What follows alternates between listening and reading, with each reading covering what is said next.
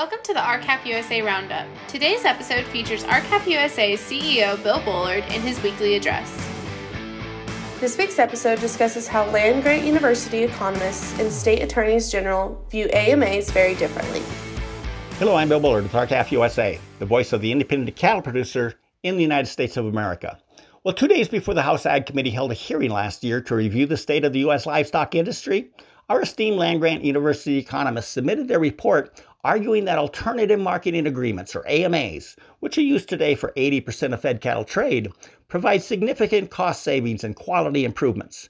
And they argued that limiting AMAs would cause economic harm to both cattle producers and consumers.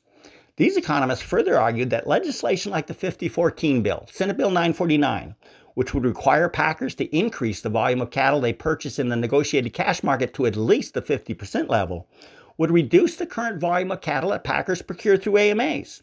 And this would have the unintended consequence of doing economic harm to cattle producers and beef eaters. And then these economists argued that AMAs are not captive supply agreements at all, because they say the inventory of cattle under an AMA is neither captive nor under the control of the packer. Well, according to these economists, AMAs are truly wonderful contracts, and limiting them in any way would mean disaster for U.S. cattle producers. Now, many U.S. senators believe these esteemed economists, so much so that they threw Senator Grassley's Senate Bill 949 aside and came up with a compromise bill. That compromise bill specifically directs the Secretary of Agriculture to accord great weight to AMAs, telling him that the current volume of AMAs must be considered before determining how much negotiated cash volume is needed to achieve price discovery. In other words, if the volume of AMAs is already high, then the volume of trade in the negotiated cash market must not be increased very much. Now, if you were Team Packer, you could have won the Super Bowl with cheerleaders like this. But is any of this even true? Are AMAs instruments of prosperity for America's cattle producers? Or are AMAs the beef packers' instrument of choice for leveraging down cattle prices and reducing prosperity for producers?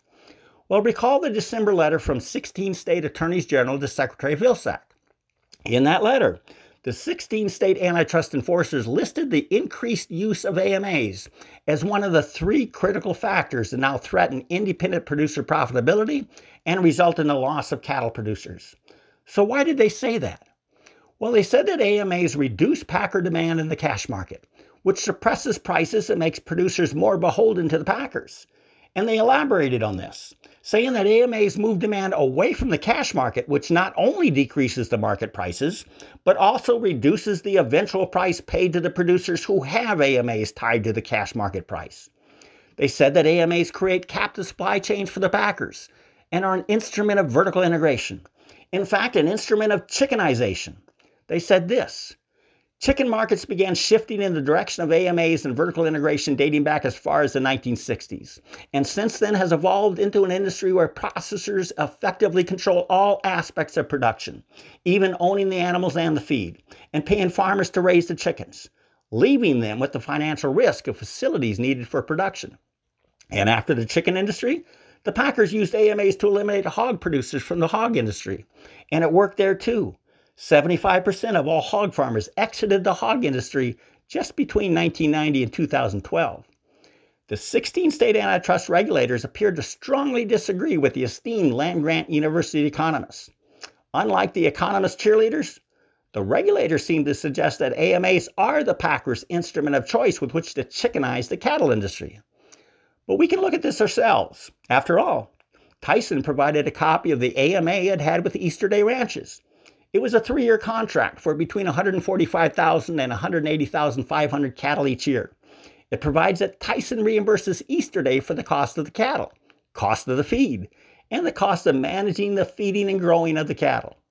So, how many independent cattle feeders who have to go to the bank to borrow money for feeder calves, and for some or all of the feed to feed those calves, would want to sit in the auction yard and compete with a large cattle feeder who has an AMA like Easterdays?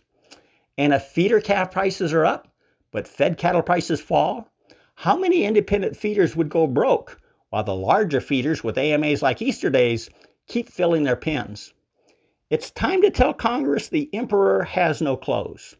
And to learn how you can help, help to silence the Packers cheerleaders, go to www.labelOurBeef.com and also go to our website at www.r-calfusa.com.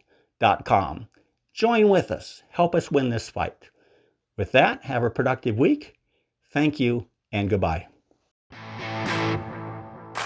Thanks for listening to today's episode of the R-CALF USA Roundup. To learn more about R-CALF USA, visit our website www.r-calfusa.com